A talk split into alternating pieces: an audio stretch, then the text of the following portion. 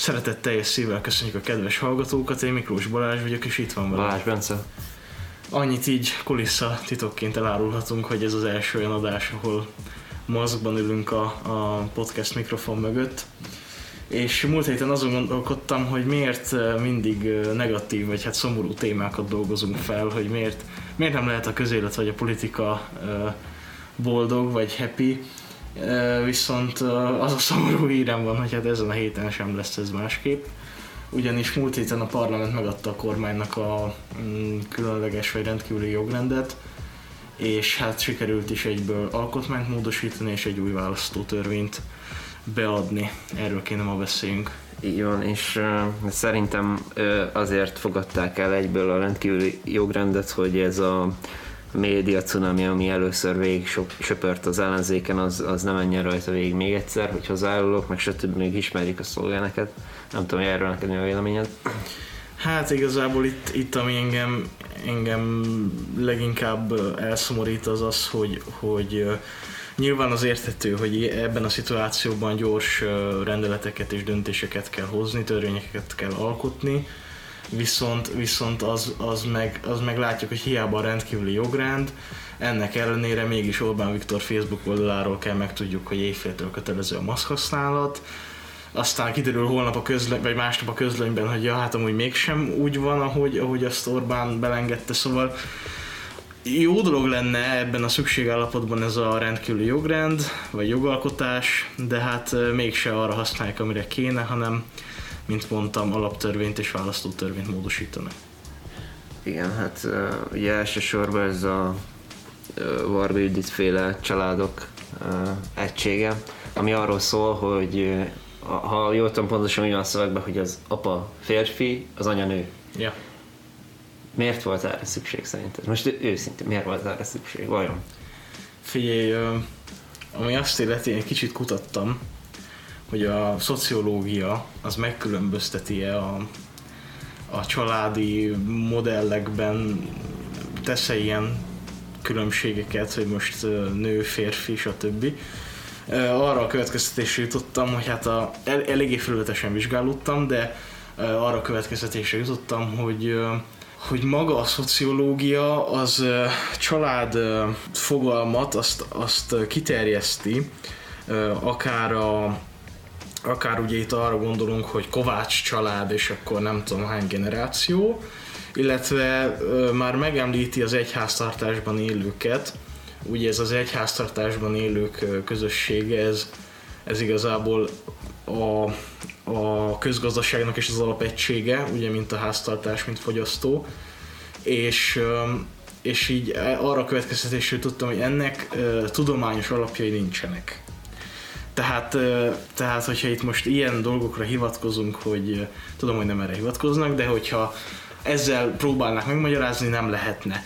Viszont olyan szempontból, hogy most konzervatív értékrend, meg, meg, meg családmodell, én azt látom, amiről beszéltünk is, duró-duró ledarált azt a bizonyos könyvet, az ország felháborodott, reagált rá valahogy, ezt gondolom a Fidesz megmérte, és ez alapján most törvényeket alkotnak.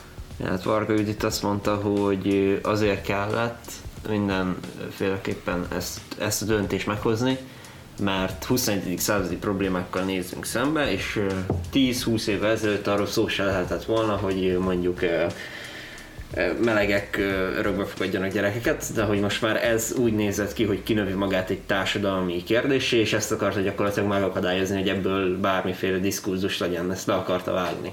Ez volt az indok, hogy miért kellett ezt alaptörvénybe foglalni. Na most innen nekem erről az jutott eszembe erről az okfejtésről, hogy akkor most itt gyakorlatilag a demokratikus diskurzust akarta ezzel valamilyen szinten megakadályozni, illetve azt, hogy olyan kérdésekben, amikben a társadalomnak kéne dönteni, gyakorlatilag a kormány dönt helyettük. Most akkor ez, ez nem tudom, hogy ez mennyire akceptálható vélemény. Hát figyelj, azt gondolom, hogy valamilyen szinten igazad van, viszont, viszont az, hogy az, hogy a kormány dönt olyan dolgokban, amit, amiben hát az embereknek kéne, azt látjuk az elmúlt tíz évben, hogy hát igen, hát ez, ez, ez így működik. Tehát amiben amiben a, az állam kikéri az emberek véleményét, az tökre nem számít, meg tökre nem valid. Most itt folytatunk nemzeti konzultációkat soros tervekről, meg migrációról, de, de ilyenekről, hogy, hogy melegjogi kérdések, abortusz törvény, eutanázia, és itt most lehetne sorolni, ilyenekről nem folytat a kormány konzultációkat, vagy nem kérdezi meg az emberek véleményét, csak teljesen jelentéktelen dolgokról, amikben hát meg szóval azt gondolom, hogy a Fidesz abban kérdezi meg a, az embereket, amiben nagyon jól tudja, hogy mi lesz a, mi lesz a válasz. Igen, hát nem is ezt akartam ebből kihozni, hogy szerintem nyilvánvaló, hogy nem fogja megkérdezni az embereket a Fidesz ilyen kérdésekben, hanem hogy még arra rátesznek egy lapáttal, hogy gyakorlatilag azt hozzák föl érvnek, hogy erre miért volt szükség, ami gyakorlatilag teljesen szembe megy a társadalmi nor- európai társadalmi normákkal. Tehát ez miért legitim erre, erre miért nem háborodunk föl, vagy nem is értem, én ezt nem is láttam sehol leírva, hogy, hogy valaki ezt kiemelte volna, pedig szerintem ez, ez elfogadhatatlan vélemény, amit Varga Judit itt tállalt nekünk. Arról a mozgalomról mi a véleményed, hogy a családos család? Ugye most liberális oldalon elkezdődött egy ilyen, hát nevezzük mozgalomnak, és, és itt megjelentek a különböző posztok, hogy kutya plusz macska plusz egyedülálló nő, egyenlő család, férfi plusz férfi, egyenlő család, nő plusz nő, egyenlő család, és persze ott volt, hogy nő plusz férfi plusz gyerek is egyenlő család, de hogy erről mi a véleményed? Hát én úgy gondolom, hogy ha valami történik általában ebben az országban, sőt bárhol a világon, még politikában is, akkor annak megjelenik egy ellenpólusa a, a, a kérdés az igazából az, hogy az állampólus az mennyire tudja kinőni magát, illetve mennyire legitim. Egyet tudok érteni az a, a kérdéssel, hogy hogy nem feltétlenül azt nevezhetjük csak családnak, hogyha egy férfi, meg egy nő, meg, meg gyerekek, mert erről már beszéltünk, lehet régen volt már, de beszéltünk arról, hogy miért jobb az, hogyha egy vagy kettő meleg pár vállal a gyereket, mint hogyha az otthonokban nőne föl. Ja. Arról is beszéltünk, hogy milyen súlyos probléma Magyarországon, hogy mennyien kerülnek gyerekotthonokba, és hogy erre gyakorlatilag a kormánynak semmilyen reakciója nincs, sőt, még megnehezíti a dolgait ezeknek a gyerekeknek. Innentől kezdve pedig ez már nem csak az a kérdés, hogy ez most ideológiailag mennyire fekszik nekem, hanem itt gyerekek sorsáról van, szó, és tovább lehet vezetni még rengeteg problémára ezt, ezt a kérdést, szóval szerintem ez, ez, ez nem, nem vita tárgya innentől kezdve. Na igen, mert ezt, a, ezt az alkotmánymódosítást meg, megelőzte egy olyan törvény, ami kimondta, hogy egyedülálló ö, emberek ö, nem azt, hogy nem fogadhatnak örökbe, hanem csak ö, Novák Katalin miniszter engedélyével fogadhatnak örökbe gyermekeket. Na most nyilván ezt tudjuk, hogy ez, ez a ez a meleg párok örökbefogadását lehetetleníti el. Csak hogy, csak hogy azt, azt mondom, hogy, hogy, és igen, itt duró Dóráig tudom visszavezetni a dolgot, hogy duró Dóra megkavarta az állóvizet, és azt az állóvizet megmérte, annak az állóvíznek a hőfokát megmérte a Fidesz, és most ezek alapján kormányoz. Tehát gyakorlatilag a mi hazánk az a magyar társadalom lakmuszpapírja, hogyha most ez túl savas, akkor ilyen törvényeket hozzunk, hogyha ez még túl lugos, akkor pedig majd, majd öntünk bele még egy kis savat, és akkor jó lesz. Tehát én, én gyakorlatilag ezt érzem most jelenleg, csak azt mondom, hogy, hogy igen, itt, itt, itt nyilván most az anya az nő, a férfi meg apa, vagy mi, de, de hogy, hogy ezt már megelőzte más is. Hát szerintem nem csak duró, hát mondjuk igazából még az is lehet, tehát én teljes mértékben el tudom képzelni azt, hogy a mi hazánk az, az azért nincs annyira szembe a fidesz mint ahogy azt ő állítja. Simán lehet az, hogy ez, ez az egész ez felsőbb utasításra jött már, mint egy a könyvdarálás. Ja. Ez, ez, teljesen elképzelhető, de én szerintem nem is Dúró Dóra, amire ezt vissza kell vezetni, hanem inkább a lengyel helyzet mondjuk ahol, mond, ahol az abortuszon kívül ugye a transzneműség, ott is melegői kérdések előjöttek az utóbbi pár hónapban, és, és ha én a magyar kormány lennék, azért én nem akarnék beleállni. Ha, ha ez a magyar kormány lennék, akkor nem akarnék beleállni ilyen kérdésekbe, és erre simán lehet a kormánynak egy olyan reakciója, hogy akkor durodóra megcsinálja ezt, azt lemérjük, megnézzük, hogy hogy reagál rá a magyar nép, és hogyha úgy reagál rá, ahogy mi azt nem várjuk, vagy valami, akkor elkezdünk intézkedéseket hozni hogy gyakorlatilag kivegyük a nép kezéből a döntést. Szóval nekem az a véleményem erről a dologról. Igen, hát több mint valószínű, hogy ez történt. Viszont, viszont amit itt még, itt még fontos megemlíteni, ugye az ez, ez, a, ez a kultúrharc, tehát hogy, hogy tulajdonképpen megint csak azt kell, azt kell látni, hogy erre jelenleg Magyarországon semmi szükség nincs. Már úgy mondom, hogy, hogy, hogy szerintem Magyarország nem egy olyan durván liberális ország, Magyarországon nincsenek, nincsenek országszerte melegbarát kávézók, vagy melegbarát kocsmák, tehát itt, itt, itt nincsen, nincsen melegházasság, tehát már nyilván még csak ilyenről tudunk beszélni, Szóval, hogy, hogy ja igen, a házasság kapcsolatában azt elfelejtettem mondani, hogy a szociológia viszont úgy kezeli a, a családot, mint, mint tehát onnantól, onnan van egy ilyen szociológiai irányzat, hogy onnantól számítja a családnak, hogy házasság megtörtént. Na most, hogyha nyilván egy olyan országban, ahol azonos neműek nem házasodhatnak, vagy talán azt neműek nem házasodhatnak, akkor, akkor ott, ott ilyen innentől kezdve nem beszélhetünk családról.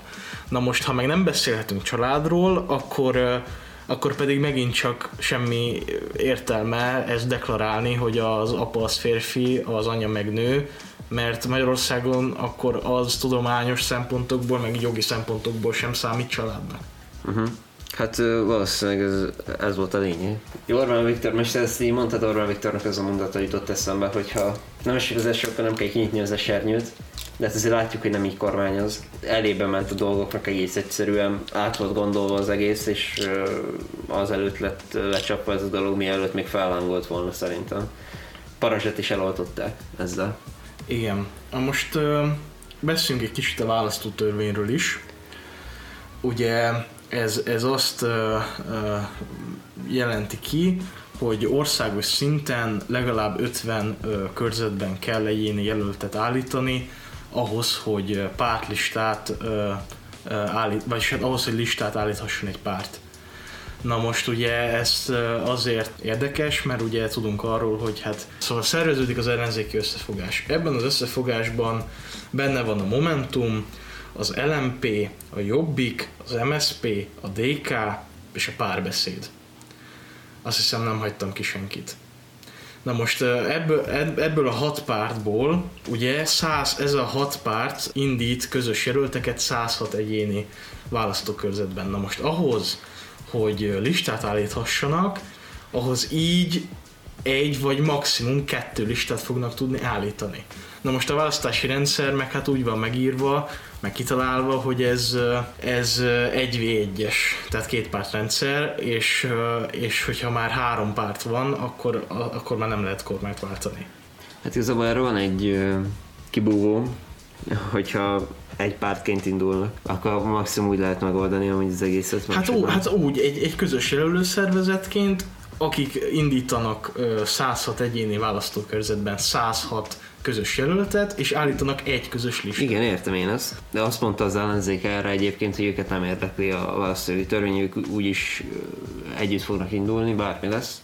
Kíváncsiak, mi lesz ebből, de hát én ö, azt gondolom, hogy az ellenzéknek még úgy sem biztos, hogy lenne esélye a fidesz hogyha összefognak. De ez van az egyéni véleményem, az, hogy ebbe az országba mi megy a választójogi törvények kapcsán, az meg Egyébként felháborító, de ezt most visszavezettem egy kicsit oda, hogy, hogy alkotmánymódosítás, ugye ez a 9. Igen. zsinórba. Most azért ezt el kell mondani, hogyha ez egy, szerintem egy olyan országot történik meg, mint mondjuk Franciaország, mondhatnám Angliát, vagy mondhatnám Amerikát is, ahol mondjuk van történelem az alkotmánynak, és van jelentősége, akkor ott ilyenért az emberek utcára vonulnak, de milliói nyilván. Itt gyakorlatilag zsinórba kapszunk egy 9. módosítást, és senkit nem is érdekel kb. Na igen, mert, mert ez az alkotmány, ez 2011-ben lett elfogadva, és azt hiszem 12-ben lépett életbe. Na most 8 év alatt sikerült 9-szer módosítani ezt a tökéletes alkotmányt. És ugyanazok írták, akik módosítják is. Tehát, tehát azért ilyen szempontból érezzük, hogy mennyire legitim ez a rendszer. A másik dolog pedig az, hogy mindezt kontextusba helyezzük Amerikában. Amerikában két, Uszkve 240 éves az alkotmány, és ott 240 év alatt hát sikerült azt megváltoztatni, vagy módosítani körülbelül 30-szor. Ja, hát lassan egy Fidesz kormányzás alatt az be, befutjuk a 30-at amúgy. De pont az, pont az amire ki szerettem volna lyukadni, hogy ilyet demokráciában nem csinálunk amúgy. Ilyet ö, nyugati típusú gondolkodó emberek azok nem fogadják el azt, hogy ilyen megtörténik. Igen, és, itt most, bocs, hogy közvágok, de nyugati típusú alatt nem a liberális emberekre gondolunk, hanem azokra, akik ez, ezzel az értékrenddel rendelkeznek, akik már demokráciába születtek, vagy azt kiharcolták. Mert Magyarországon ez a két generáció van. Tehát most, most én, én azt gondolom, hogy, hogy ne, nem csak az, hogy most ezt, a, ezt, a, ezt az alkotmánymódosítást benyújtották, mert szerintem ennek nagyjából olyan sok jelentősége nincsen, csak kultúrharc jelentősége. De sokkal inkább az a jelkép, hogy tíz év alatt van egy új alkotmányunk, amit utána kilencszer módosítunk. Ez az, ami nem fér bele. Csak annyi, hogy azt mondtad, hogy kettő generáció van, aki kiharcoltam, aki beleszületett, szerintem nem, de ezt már sokan is mondták, hogy itt nem harcoltak ki Magyarországon senki soha a demokráciát, ez, ez megtörtént a Magyarországgal. Oroszok kimondultak, kaptunk egy demokráciát, és nem tudunk vele mit csinálni, és meg se kb. Én azt veszem észre, hogy talán sokkal jobban megbecsülik azok, akik beleszülettek, mint akik a kommunizmusba születtek, vagy szocializmusba, teljesen értelen, mert gyakorlatilag ajándékok kapták, és nem tudják kezelni sem. És nem tudják azt sem felfogni, hogy, hogy milyen jelentősége van annak, hogyha egy alkotmány tíz éven belül kilencszer módosul. Persze. És milyen rossz hatása van egy demokráciára. Persze, nincs demokrácia kultúránk. Semmi. Gyakorlatilag semmi. És ez a legszomorúbb, de csak erre akartam kitérni az alkotmánymódosítás kapcsán. Egyébként most szűkült a, a közpénz fogalma is, mostantól az számít közpénznek, ami a, az állam bevétele, az állam kiadása, vagy az állam követelése. Így van. Magyarul uh, könnyebben lehet átjátszani különböző uh, szervezetekhez, amik a kormánypárthoz kötődnek, úgyhogy most már nem lesz olyan, hogy Kósa Lajos kiáll, és akkor elmagyarázza, hogy hogyan tűnik el a közpénz. Most mindenkinek teljesen egyértelmű lesz, hogy hogyan tűnik el a közpénz, nem kell megmagyarázni. Igen, de fontos, hogy itt ezeket a ködös fogalmakat legalább letisztázzák, lecsupaszítják, és akkor így most már minden értem. el is nem képzelni, Kósa oda hogy nem áll, nagyon kínos volt múltkor is. Na és hát a legújabb fejleményünk pedig az, hogy Magyarország Lengyelországgal karöltve és Szlovénia támogatása által meg fogja vétózni az EU-s új költségvetést, az új 7 éves költségvetési ciklus költségvetését meg fogják vétózni, amennyiben az EU-s pénzek kifizetését jogállamisági feltételekhez kötik. Igen, és ugye erre azért van szükség, mert a jogállamiság kérdéséhez kétharmad kell az elfogadáshoz, viszont a költségvetéshez pedig teljes támogatás. Tehát ez, ez, ezért van az, hogy gyakorlatilag a Fidesznek nincsen támadási felülete a magán a, a jogállamiság kérdésén, viszont a, a pénzügyi ö, téren pedig van, úgyhogy itt támad, ahol tud. Na most ö, én, én nagyon kíváncsi voltam, hogy hogy fogják lekommunikálni ezt Magyarországon, mert ugye ez mindennel szembe megy addig, amit a Fidesz eddig mondott. Ugye ő azt mondta, hogy a magyarok érdekeit képviseli Európában, mindenki a magyarok ellen van, és ő az egyedüli szabadságharcos, ugye ezt Lengyelország is megcsinálta egyébként, de most abban gondoljunk bele, hogy van egy dolog, ami gyakorlatilag a magyar embereknek sehogy sem lehet bemagyarázni, hogy ez rossz dolog, hogy mondjuk jogállamisághoz kötik, most azt, hogy milyen feltételekkel, de jogállamisághoz kötik az e- EU-s pénzeket, mondjuk értető, kevesebb pénzt kap így Magyarország, de pont emellett a vonalon mozogva Orbán Viktor inkább be, be, beleáll abba, hogy ne kapjanak pénzt a magyarok, és egyik európai uniós összesség nyilvánvalóan, csak valahogy ezt próbáljuk meg így megkerülni gyakorlatilag. És uh, itt most arról van szó, hogy az nem olyan egyszerű dolog, hogy itt most ö, nem fogadjuk el, és akkor majd lesz valahogy, nem itt, ez hónapos késések lesznek itt a kifizetések. Most ö, bele kell gondolni, hogy ezek, ezek munkahelyek, ezek ö, befektetések, ezek ö, pörgetnék a, a GDP-t, stb. stb. Ez, ez baromira nem megfontolt, vagy túlságosan is megfontolt lépés, ez attól függ milyen oldalról nézzük, de ö, inkább felülőtlennek mondom. Hát igen, mert ugye 2021. januárjától indul az új költségvetési ciklus. Na most azt a költségvetést elfogadták még a nyáron. És, és azt, hogy most, most Magyarország meg Lengyelország betart ennek, ez, ez odáig is elfajulhat, hogy nem lesz új költségvetése, vagy hát nem tud hatályba életbe lépni az Európai Unióban. Na most, hogyha ez megvalósul, akkor két opció van. Az egyik az az, hogy marad, de mind a kettő drasztikus. Az egyik az az, hogy maradunk a 2020-as feltételrendszer mentén, és, és maradnak azok a, azok a pénzek. Na most ez azért nem kivitelezhető gazdaságilag, mert időközben történt egy Brexit, tehát járulékosan minden európai tagállamnak kevesebb pénze, pénze van ezáltal, mert mégiscsak a harmadik legnagyobb befizető ország lépett ki az Unióból. Na most, na most ez az egyik opció. A másik opció pedig az, hogy nem lesz új költségvetés, ami még drasztikusabb, mert, mert úgy, meg, úgy meg, hát nem tudom milyen pénzek hívhatóak le a közös kasszából, de gyanítom semmilyenek. Tehát, tehát ezt, ezt, ezt kell mérlegelni, hogy itt most, most Orbán azzal zsarolja az Európai Uniót, hogy ezt a Covid válságot még tovább mélyíti és bedönti az Európai Uniós gazdaságot.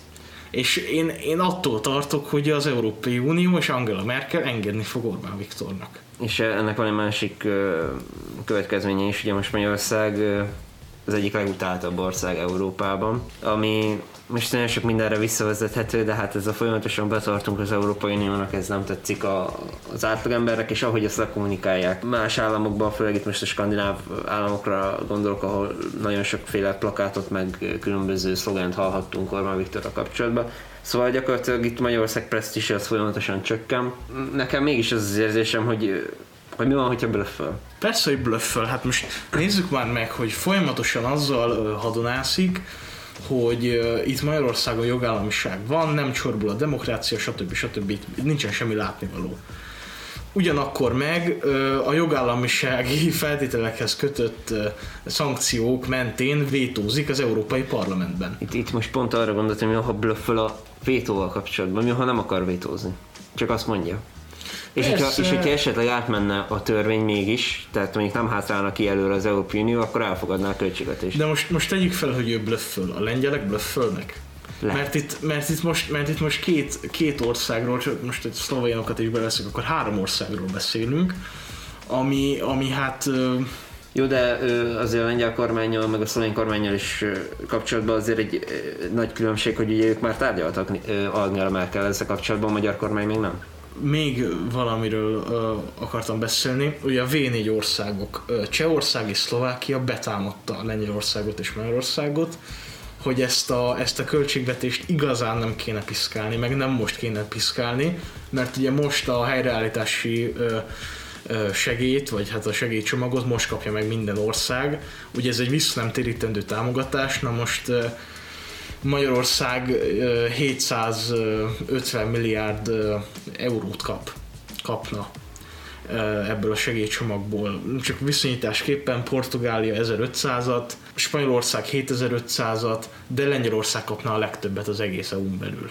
Na most, na most, hogyha ezt így kontextusba helyezzük, most hagyjuk, hogy Orbán vétózik, nyilván ez a 750 milliárd forintból körülbelül még kettő párhuzamos egészségügyet lehetne működtetni egy éven keresztül Magyarországon, tripla bérekkel. Na most mindaddig Lengyelországban sokszorosáról beszélünk ennek az összegnek, és ők is vétóznak. Szóval én azt gondolom, hogy ez, ez egy árnyalatnival több, mint egy bluff, mert hogyha ettől az összegtől uh, elesnek, és hajlandóak ettől az összegtől elesni, mert úgy, úgy látszik, hogy hajlandóak, akkor, uh, akkor azt kell, hogy mondjam, hogy komolyak az ambíciók, és megint csak odajukodunk vissza, hogy hát uh, itt visszacsapódik az egész az EU-ra, és az EU pedig engedni fog. Én ettől tartok.